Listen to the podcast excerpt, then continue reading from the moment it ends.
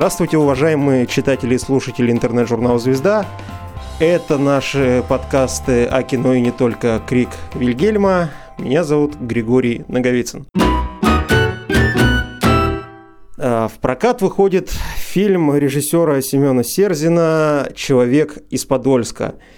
Это знаковое и важное событие для кино, драматургии и Перми по очень многим причинам, по которым мы сейчас э, расскажем. И э, одна из этих причин, что главную роль непосредственно героя, которого я обозначаю как человек из Подольска, сыграл Вадик Королев, уроженец Перми, солист группы Акуджав. И сегодня нам представилась такая уникальная возможность. Сегодня он участвует в записи нашего подкаста. Вадик, здравствуйте. Здравствуйте. Ну и, как обычно, кино с нами будет еще обсуждать наш постоянный эксперт, кинокритик, режиссер, драматург Николай Гостюхин. Yo-yo-yo, привет. Э, для начала необходимо рассказать вообще, что такое человек из Подольска, почему это важное явление вообще в кинотеатральной жизни нашей страны. Начать немного надо издалека. А, есть такой писатель э, Дмитрий Данилов. Э, это довольно опытный литератор, э, который был награжден множеством литературных премий, у него множество книг, он прозаик, поэт, довольно специфический. У него свой абсолютный стиль, он часто пишет верлибром, белым стихом, довольно титулованный автор. И вот примерно три года назад он написал пьесу «Человек из Подольска». Это была его первая пьеса, и внезапно она стала просто каким-то невероятным хитом в российских театрах. А, в таких случаях говорят, что пьеса пошла пожаром по стране, потому что она ставится просто сейчас абсолютно везде, во всех театрах. Ну, давай а, будем честными, именно сейчас она ставится с очень большим трудом в театрах, потому что карантин и коронавирус. Да, но вот э, пьеса вышла три года назад, и тогда это было феноменальное явление, как и последовавшая за ним вторая пьеса Дмитрия Данилова «Сережа очень тупой». И и появление этих пьес даже спровоцировало многих критиков говорить о том, что возвращается э, в театр э, немного подзабытая, немного архаичная лексика э, и стилистика театра абсурда.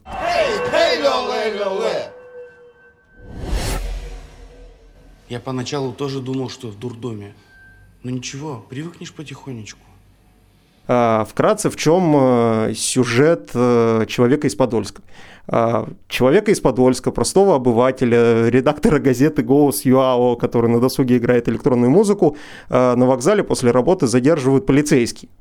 А, ни за что отводят в отделение, и вот вроде как должно начаться то, что мы привыкли читать в «Медузе», «Медиазоне», и иногда даже у нас с наркотиками в кармане и бутылкой в заднице, но этого не происходит, потому что полицейские проявляют абсолютно недюжинный интеллект и начинают Э, залезать буквально в душу этому человеку из Подольска, Николаю, э, вызнавать э, про то, как он живет, интересуется ли он своим окружающим миром, стыдят его за то, что он не знает родного Подольска, что он не знает даже какой цвет стен в его подъезде и так далее, и так далее. И, и это какая-то совершенно страшная, странная по сути, тоже пытка, и пьеса построена на этом все. В нем нет вообще физического насилия. А все-таки за что меня задержали? Боишься? Я же ничего не сделал. Отпустите меня. Что значит отпустить? Ну, считай только начал. И вот для начала я бы хотел э, спросить у вас, э, как вы думаете, почему вдруг вот такая история странная и парадоксальная стала настолько популярна в России, что вот шла она просто вот везде, кроме Пермского края? Можно я только сначала влезу с одним вопросом, который, мне кажется, является самым актуальным. Были ли просто вот в твоей жизни, да, раз мы договорились просто на «ты», были в твоей жизни, Вадик, такие истории, как вот с человеком из Подольска? Ну, в смысле, какие-то вот эти безумные задержания?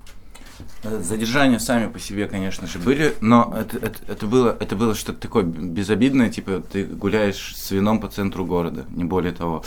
А, но я работал в прокуратуре, а, и я знаю примерно саму эту атмосферу. Другое дело, что другое дело, что в пьесе они действительно, кроме того, что задержание происходит э, ни за что, но тут важное отличие от нашего правоохранительного мира, что они действительно очень эрудированные ребята, очень умные, логичные там в, в своем и так далее. И от этого страшно. То есть из-за того, что ты не, не привык... Не знаешь, чего ожидать от Да, не знаешь, чего ожидать. То есть у нас же так или иначе есть какие-то стереотипы по поводу сотрудников правоохранительных органов. А, И тут эти стереотипы ломаются, и главный герой не понимает, как к ним вообще подойти. То есть он и в итоге получается, что как бы он ни пытался закосить под, под дурачка, проявить агрессию, что-то еще, что-то еще, все приемы, или быть искренним, все при- приемы а, не работают. То есть это как бы заведомо мимо. Ну, что-то такое. Ну, это вообще ва- важный момент в пьесе, в фильме, и в следующей пьесе Данилова «Сережа очень тупой», когда в мир человека, в обычный, вламывается что-то, что ему непонятно, что-то неизвестное, что-то нарушающее его представление о мире, и это что-то оказывается страшнее, э, ну, то есть вот э, в чем в «Человеке из Подольска», то есть даже когда я смотрел фильм, Э, при том, что я знаю пьесу, я видел читку и так далее, я знаю эту ситуацию, но все равно там такое странное напряжение, что ты все время ждешь, когда же эти полицейские сорвутся до насилия, когда они начнут этого человека бить. Но в этом-то и главный ход пьесы, что они вообще не опускаются до физического насилия. Ну, я они думаю, только на словах все делают. Я, я думаю, что в этом-то как бы и суть, да, любой пьесы, э, ну, тем более, что человек, как бы, тем более, что Дмитрий Данилов, как бы для него это не первый литературный труд, в этом как бы и суть пьесы и какого-то литературного материала в том, чтобы сохранять интригу. Вот, и поэтому, конечно, ему не было интересно делать историю про еще одно полицейское насилие, которых, я думаю, что их, ну, немало, да, я думаю, что в каком-нибудь театре ДОК найдется как минимум несколько э, пьес документальных а, об этом. На Любимовке. Ну, неважно, в общем, где. В театре Док наверняка тоже. И здесь как раз в этом, естественно, прием. Вот. Но, в общем, возвращаясь к вопросу Гриши, как вот, э, на твой взгляд, в чем успех человека из Подольска? Фильма. И фильмы, и пьесы, да, и- ну, раз мы говорим о том, что это единый материал. А, во-первых, во-первых, эта пьеса просто сама по себе талантливая. То есть, а, то есть э, можно там говорить и про актуальность и что-то еще, но там очень хороший язык и действительно просто потрясающие и при этом понятные диалоги. А, это во-первых. Во-вторых, а, несмотря на всю как бы свою абсурдность, мне кажется, что она, конечно, очень актуальна. То есть в том числе я бы здесь, ну вот если брать сотрудников, например, по полиции, а, в, в начале нашего века сложно было представить, что а, человек попадает в ту ситуацию, в которую попал Николай Фролов. Очень, очень. Даже, даже с точки зрения, даже с точки зрения задержания, это все равно были какие-то единичные случаи. А там, начиная с прошлого, с прошлого лета, такое стало представить возможно. Ну, то есть мы все помним там московское дело и так далее. И получается, что вот этот абсурд, он в том числе, ну, для меня, по крайней мере, он в том числе возможности этого произвола, властного произвола. Неважно, неважно из каких структур это исходит. Там, это может быть армия, это может быть полиция, это могут быть э, друзья, которые тебя сильнее. Ты например, имеешь в виду враги. произвол, когда тебя просто могут условно выхватить из толпы. Ну, условно. Любая силовая структура, Росгвардия, полиция, не знаю, пожарные, спасатели, Да. и заставить что-то э, на допрос, в общем, вывести как-то. Да, и ты при этом не можешь э, с этим сп- справиться. Мне кажется, что страх, ну, по крайней мере, для меня, вот стра- страх пье- пьесы именно в том, что... И почему? Почему в том числе держится это напряжение? Потому что полицейские говорят о каких-то, в принципе, созидательных вещах. То есть, когда они вмешиваются в эту так называемую инертную, инертную и в каком-то смысле бессмысленную а, жизнь Николая Фролова, они ему говорят о каких-то ценностях, которые действительно, на которые действительно можно и лучше бы обратить внимание. Ну или опереться. Или опереться, да. Николай ведь Фролов, он ведь на самом деле кто или что, да? Это же по сути как бы вот как раз тот условный средний класс, о котором так любят говорить люди из телевизора, да? Тот как бы человек, который вот живет в системе, который с ней не, не выступает с ней в протесты, ну и мы это по тексту, да, э, пьесы и фильма понимаем, что он работает в своей-то районке в какой-то московской. Обычный человек. Ну, естественно. Можно даже сказать... э, Я, кстати, недавно слышал такую мысль писателя Александра Архангельского, что в чем э, проблема одна из русской литературы, что она умеет работать либо с великим человеком, с большим, либо с маленьким, совсем мелким, совсем с ничтожным. А вот со средним человеком, вот с простым, совсем простым, русская литература работать вообще не умеет и не знает, как Слушай, с ним здесь работать. Надо сделать оговорку, я не знаю, как бы, что он, что конкретно имел в виду писатель Архангельский, но у нас есть понятие советский человек, оно существовало. Человек как бы условно как бы среднего достатка, среднего звена. Оно было, существовало, про них было очень много фильмов, было по повести, литературы. Сейчас, ну, после того, как произошла перестройка, да, и устои сменились, все как-то сломалось, то вот это понятие условного среднего русского, русского в смысле в России класса, оно, естественно, как бы подверглось титаническим сдвигам. Тем более сейчас, в период карантина. Кто этот человек? Да мы не знаем. И я думаю, что как раз ценность еще и человека, и Подоль... человека из Подольска в том, что писатель, вот э, Дмитрий Данилов, да, благодаря своему таланту, он как бы вот этот условный как бы жанр, да, вот этого человека в жанре среднего класса, он его достает. Если мы смотрим какой-нибудь американский фильм, любой там ужастик, да, например, которых очень полно, о том, как семья приезжает в какой-нибудь там дом, а там какие-нибудь демоны появляются, мы видим, что Отец в этой семье, он представитель типичного среднего американского Да, класса. конечно. Сотрудник какой-нибудь компании, нам без разницы. У него есть машина, у него есть дом, у него есть деньги, чтобы этот дом купить, есть двое детей, любящая жена. Все, мы понимаем, это в жанре. Как бы это человек среднего класса в жанре. Какой человек среднего класса в России, мы не знаем. И вот благодаря в том числе творчеству, да, и таланту писателя Данилова, ну и, естественно, вот твоей роли, да, и фильму, мы как бы этот, этого человека выводим Ну, визуальное поле. Ну вот, может быть, что касается фильма, я бы сказал, что не, не совсем так, но действительно... Ну, э, про пьесу, с- во всяком сам- случае. Да, сам Дм- Дмитрий Данилов после одного из показов, по-моему, в Москве, а, объяснял, что действительно пьеса так им изначально написана, что а, Николай Фролов – это максима серости, обычности, обыденности Everyman. и, и так далее. Да, и он сравнивал с фильмом. Мы фильм попытались сделать чуть-чуть иначе. То есть, несмотря на то, что у него вроде бы все эти свойства точно так же происходят, но мы хотели, чтобы он чуть-чуть приобрел личность и чтобы его а, можно было полюбить. Почему в том числе в фильме а, вот эти вот вставки из детства, когда ты Мгм. видишь его мальчиком и так далее. То, то есть, э, чтобы он чуть-чуть а- обрел именно э, Объем? ве- вес, объем. Да, он обычный человек, но ну вот как, ну знаете, просто ты приходишь, например, в магазин, а с тобой одна продавщица поговорила так, другая продавщица поговорила точно так же. Но какую-то ты прямо полюбил почему-то, ну нежность вот проснулась.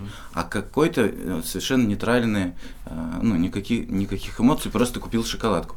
Вот. И вот э, нам хотелось, чтобы эти эмоции, ну мне, по крайней мере, хотелось, чтобы там очень много, э, в том числе меня как меня, конечно, ну потому что я там не актер и, и так далее. И да, э, мы иногда спорили, то есть я иногда так подключался как бы от себя к этой всей истории, что я уже не понимал, э, я злился на текст, то есть я злился на то, что он переспрашивает без конца, например. Но я понимал, что из текста, э, из пьесы там слов не, не выкинешь, но тем не менее такой, блин, хочется его сделать ну, чуть-чуть хотя бы по это. Живее. У меня вопрос на самом деле есть, э, ну два вернее. Первый, вообще как сам Данилов отреагировал на изменения в, в пе- Ну то есть я так понимаю, что Данилов не, э, не приложил руку к сценарию, он отдал пьесу, да, и вот э, в- в- второй сценарист э, взялась вот и переделывала. Как, как сам Данилов отнесся к тексту? Надо сказать, что в первую очередь пьесу переделывал сам Семен. Мгм. То есть он со-сценарист, но он подключался, может быть, даже больше, чем... Не знаю, тут... Но я знаю, что много, его там тоже. Ну, не было ли А, какого-то, я Данилов- имею в виду, какого-то конфликта, или что он, зачем в- влезли в мой текст? Ну, Насколько я знаю, Данилов довольно терпимо относится ко всем своим постановкам, довольно легко дает Мне на них интересно. права за очень там символические деньги. Ну, я вот знаю, э, да, в, этот, в этот раз никакого конфликта, конечно, не было. Более того, он э, в итоге, посмотрев фильм, даже сценарий, по идее, насколько я знаю, не обсуждался. Но в итоге, посмотрев фильм, он сказал, что это все хорошо, ш- что вот эти вот новшества. Там, там ведь ничего не было выкинуто, там просто было э, дополнено. Это, это объясняется и хро- хронометражом, потому что все-таки полный метр должен быть там 90 минут. И, ну, ну это, конечно, какая-нибудь десятая там причина. А так, э, события пьесы ведь происходят в, в полицейском участке, и все. В кино очень сложно, наверное, сделать так, чтобы э, в одной локации все это происходило, и, и Ну, было не не- скучно. Это не то чтобы сложно, я думаю, что это просто челлендж для любого сценариста и режиссера. Потому что вот мы, например, знаем, не знаю, фильм «Телефонная будка», где действие происходит, в принципе, в телефонной будке, где Колин Фаррелл весь фильм стоит как бы с телефоном и на мушке у снайпера. А еще вспомнил э, Полански, как же. Они- э, в итоге весь фильм они в одной квартире. Резня, да, Резня, тоже по пьесе, точно, кстати, да. сделано. Классно. Ну, я и говорю, что это Бывает, талант да. все-таки сценариста режиссера сохранить вот это напряжение как бы в фильме, Мгм. держать его. Но у меня вот еще вопрос есть, на самом деле, связанный про э, связанный с вашими отношениями с э, режиссером Семеном Серзиным. Во-первых, как он тебя выбрал, да, ты сам вот оговорился, что ты не актер, у тебя не было такого опыта, и вдруг как бы внезапно Семен Серзин, сам как бы дебютант, ну, в смысле, кино, кинорежиссер, как Да. кинорежиссер, он выбирает тебя на главную роль в таком, в общем-то, знаковом э, фильме. Ну, Сеня в том-то и дело, что дебютант именно в кино, то есть он Да-да-да, театральный ты- режиссер прямо. Ставил в Перми спектакль в сцене Мол пять лет назад. Да? Дубровский. Э, давно уже не идет. Мгм. Ну вот он театральный режиссер прямо опытный, у него там больше, по-моему, 30 спектаклей или как-то так. Как выбрал? Ну, мы, мы друзья, Мгм. и, но, и нас часто связывало профессиональное, то есть он снимал клип, э, мы делали такой полуспектакль э, сквозь песни Акуджав и, э, и, и Шпаликова «Я шагаю по Москве». А, что-то еще. Мы жили там в одной квартире, вместе снимали квартиру. Но, но вот я здесь кумовства никакого. Тут, тут такая история. Я ты чаще, не веду я, я понимаю, понимаю. кумовства. Но тут чаще, чаще всего ты же все равно видишь тех людей, которых, которых видишь. И э, вот он говорит, что из кого-то известных ему сразу в голову не приходили э, люди, которые вот будут точны, как в качестве человека из Подольска. Он прекрасно понимал, что, скорее всего, оставит из своего же спектакля вот второго, первого полицейского Владимира Майзингера. Он, он очень быстро придумал предложить э, госпожу э, на роль госпожи капитан э, Викторию Исаковой и, так далее. Это все оно сразу. А вот с человеком из Подольска так- такого не было. И он мне летом еще сказал, «А, Вадик, я хочу попробовать тебя. Я чуть-чуть, ну я легко очень к этому отнесся, почти посмеялся и говорю, ну, давай я приду. А ты знал пьесу, ну, в смысле, знаком был с ней, с текстом? Я, я дважды был на спектаклях. Один как раз был на его спектакле один раз. И был в практике. Мгм. Там сов- совмещенка как раз. Да, э, «Человек из из Серёжа Подольска» очень и тупой. «Серёжа очень тупой». Да. Очень мне понравились оба спектакля, они совершенно разные, но текст там был такой, что я так, ух ты, как, как классно. Ну, прям счастливым вышел. А, поэтому да. Но другое дело, что очень сложно было абстрагироваться от Пети Скворцова и вот не помню, кто играл у Семена, в смысле фамилию не помню так. О, визуально помню, а фамилию нет. Вот, но в итоге абстрагировался. Вот, я пришел на одни пробы, на другие, и, и мне казалось, что ничего не получилось, и я ему еще хотел сказать, что да, ну, нормально все, я особо не, не рассчитывал, я же не актер, мне надо песни писать, я пошел дальше эти песни писать. Вот. А потом, хоп, через две недели, Вадик, будет про, будут пробы с ансамблем уже. Вот. И оказывается, потом оказалось, что за эти две недели он попробовал кого-то еще, поговорил сам с собой, поговорил с продюсерами и решил, что все-таки нет, что он все-таки, да, пробы плохие. Но я думаю, что пробы это вообще отдельное какое-то искусство, особенно у человека без опыта, ну, то есть я вообще не понимаю. Одно дело, когда, э, когда вот уже перед тобой Виктория Исакова, там, Илья Борисов, Володя Майзинг, и уже происходит какой-то Химия. диалог, да, вот, это одно. А другое дело, что ты приходишь вот так вот впер- впервые в жизни на Мосфильм, тебе вот так вот в лицо тычет ка- камерой какой-то человек, и тебе надо что-то, ну, у меня был пол, полный, я полностью закрылся и просто как-то там формально весь красный что-то там отвечал, не знаю. Поэтому, да, а потом оно все, конечно, р- раскрылось, э, э, жизнь появилась в этом во всем. Николай, а вы, смотрю, простых путей не ищете. Да я не знаю, что я вижу. Чего вы хотите-то от меня? Ты не знаешь, какого цвета стены у тебя в подъезде? Любишь абсурд? Громче! Люблю абсурд. Любишь абсурд? Люблю абсурд. Любишь абсурд?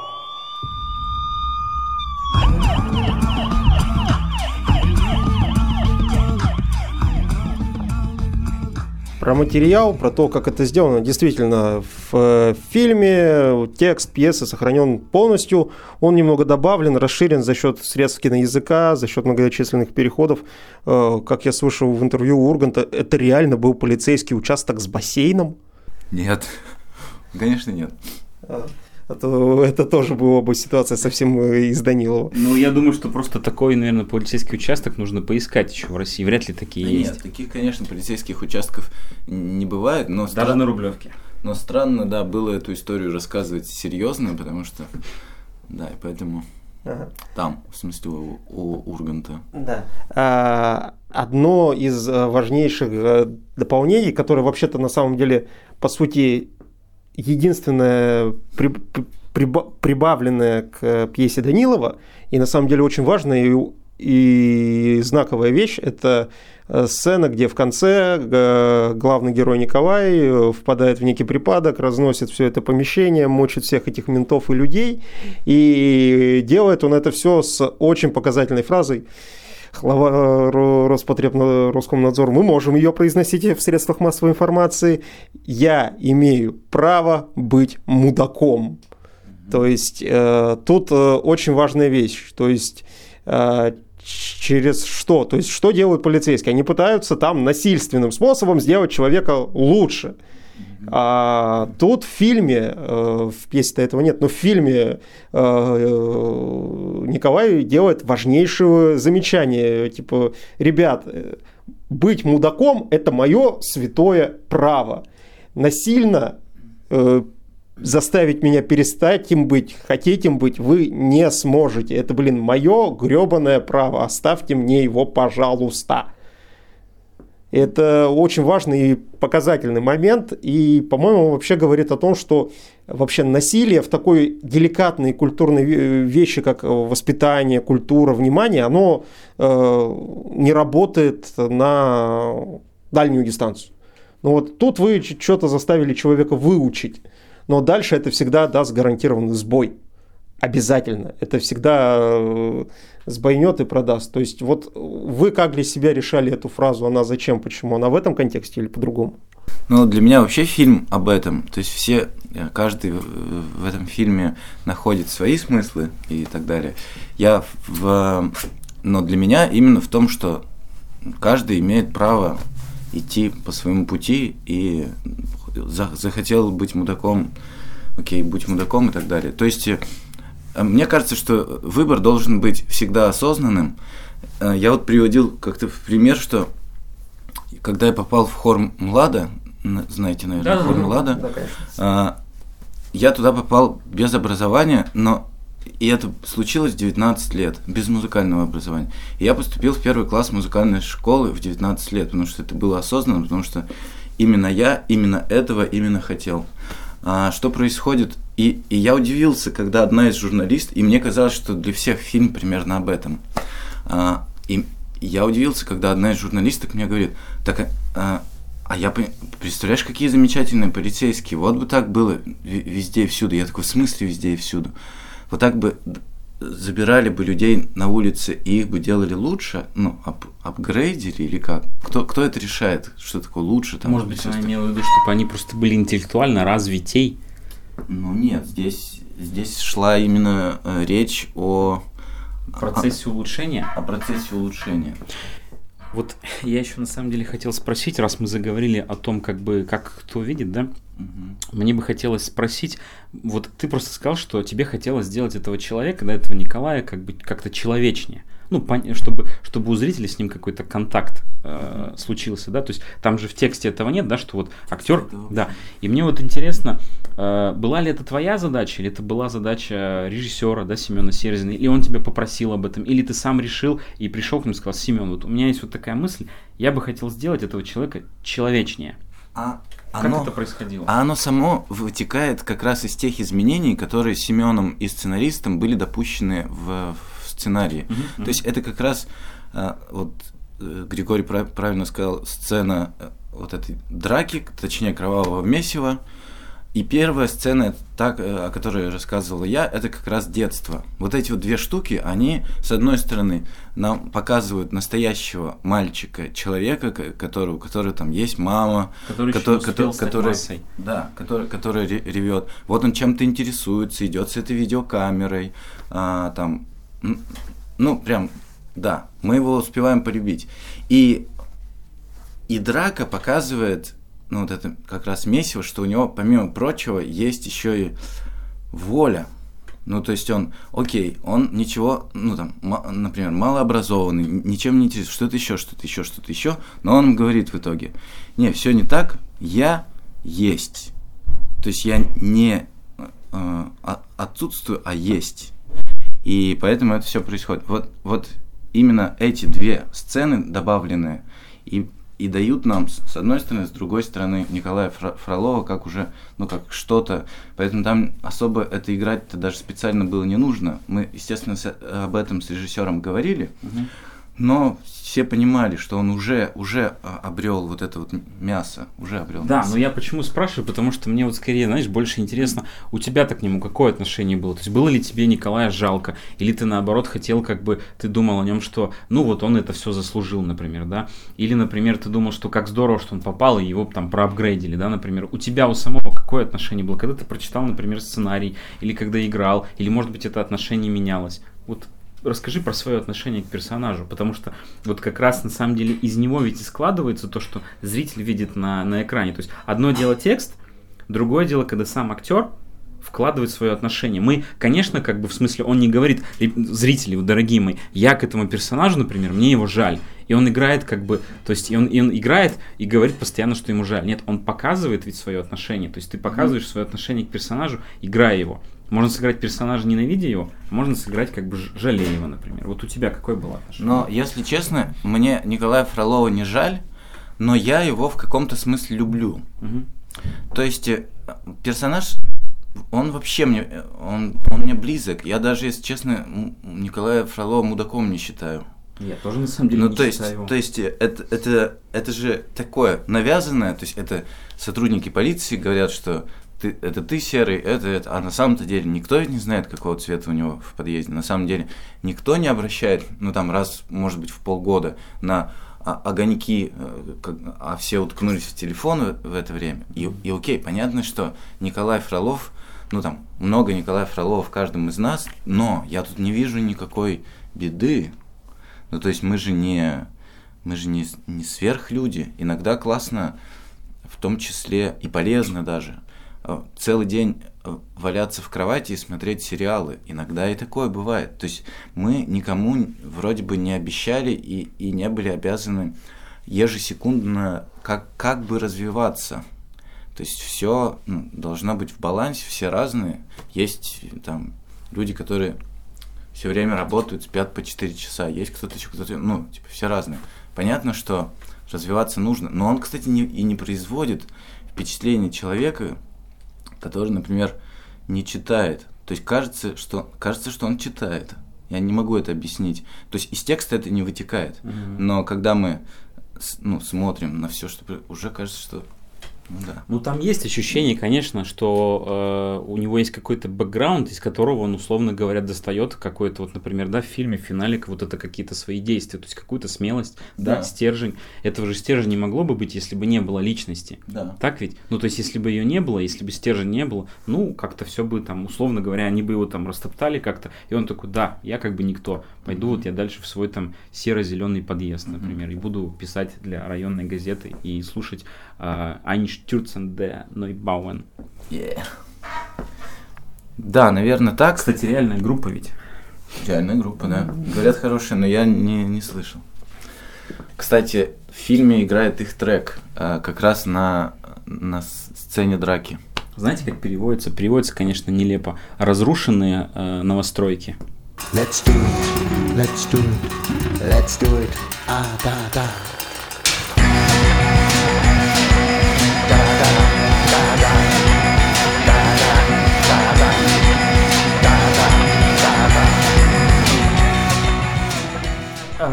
Вот, смотрите, э, у меня к герою, вообще к пьесе, э, свое, свое личное отношение, потому что я э, немного понимаю и персонажей с обоих стороны. Например, почему я немного понимаю полицейских, а, потому что я сам по образованию культ просвет работник, и я понимаю, что культ просвет работы это сложное образование, но магистерскую я защищал как культуролог.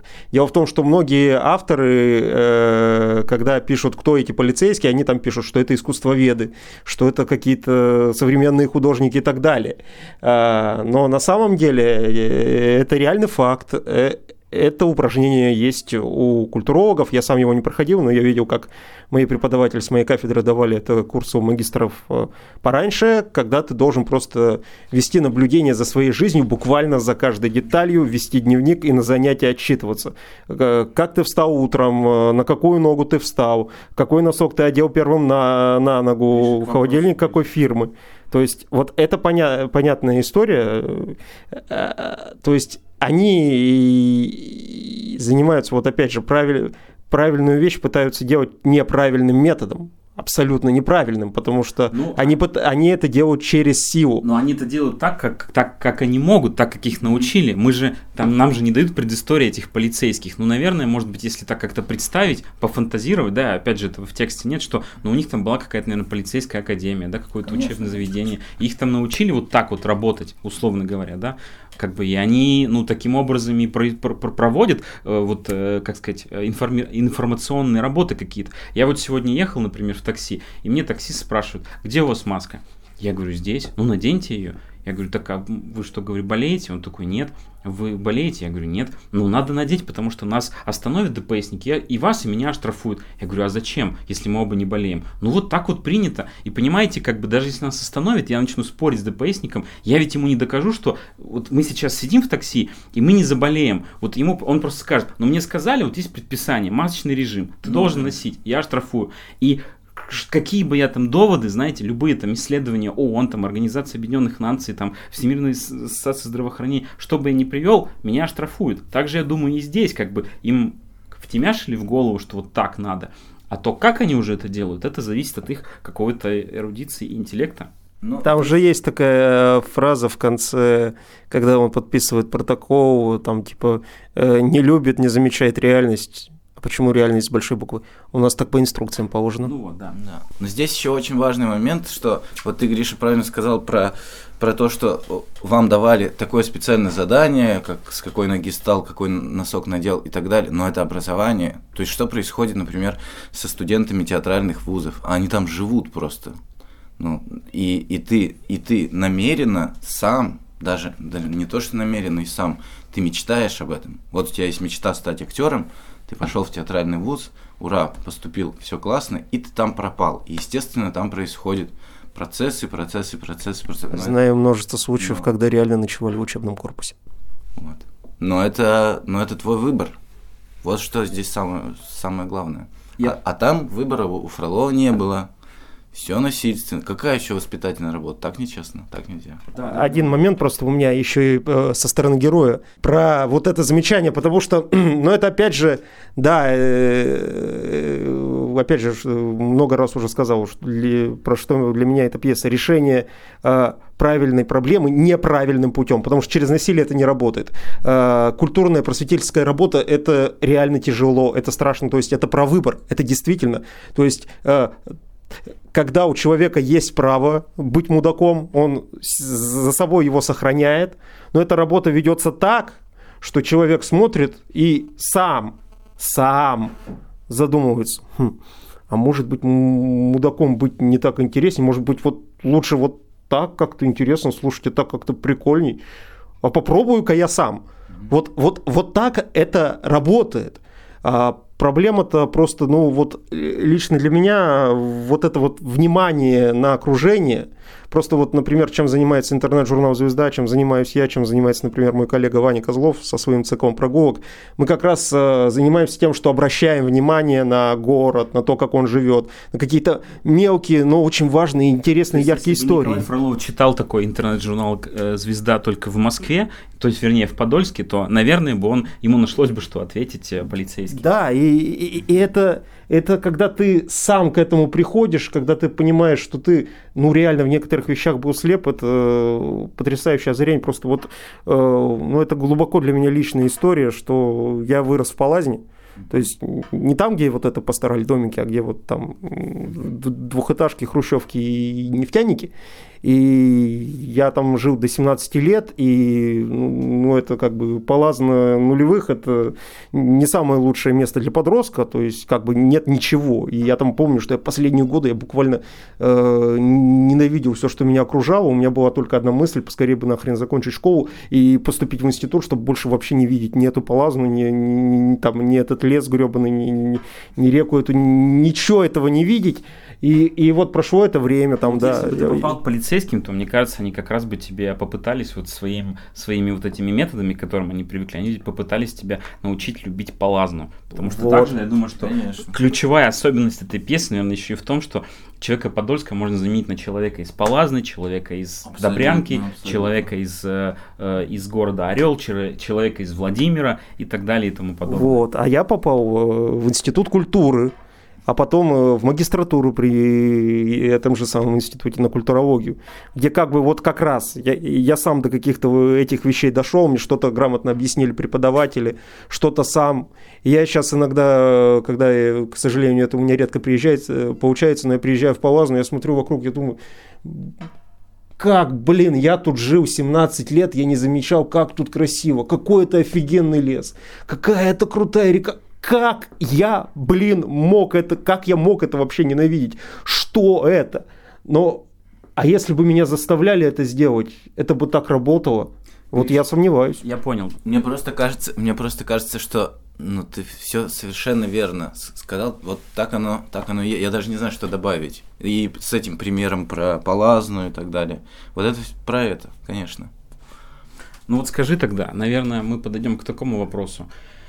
Вот э, на твой взгляд этот фильм, да, ну мы сейчас не смотрим там на какую-то его прокатную судьбу, но в целом просто вот как бы такое видение. Мог бы он стать таким неким как бы просветительским фильмом, э, таким своего рода как бы новым, но, новым старым жанром, да, который даст людям, зрителям его понимание, что то место, где ты живешь, неважно там подъезд какой-то, ага. дом, деревня, поселок, неважно, в нем есть как бы красота, да, нужно только просто попытаться это разглядеть, чтобы не быть вот таким вот человеком из Подольска. Я использую такое нарицательное, да, как Я бы. понимаю.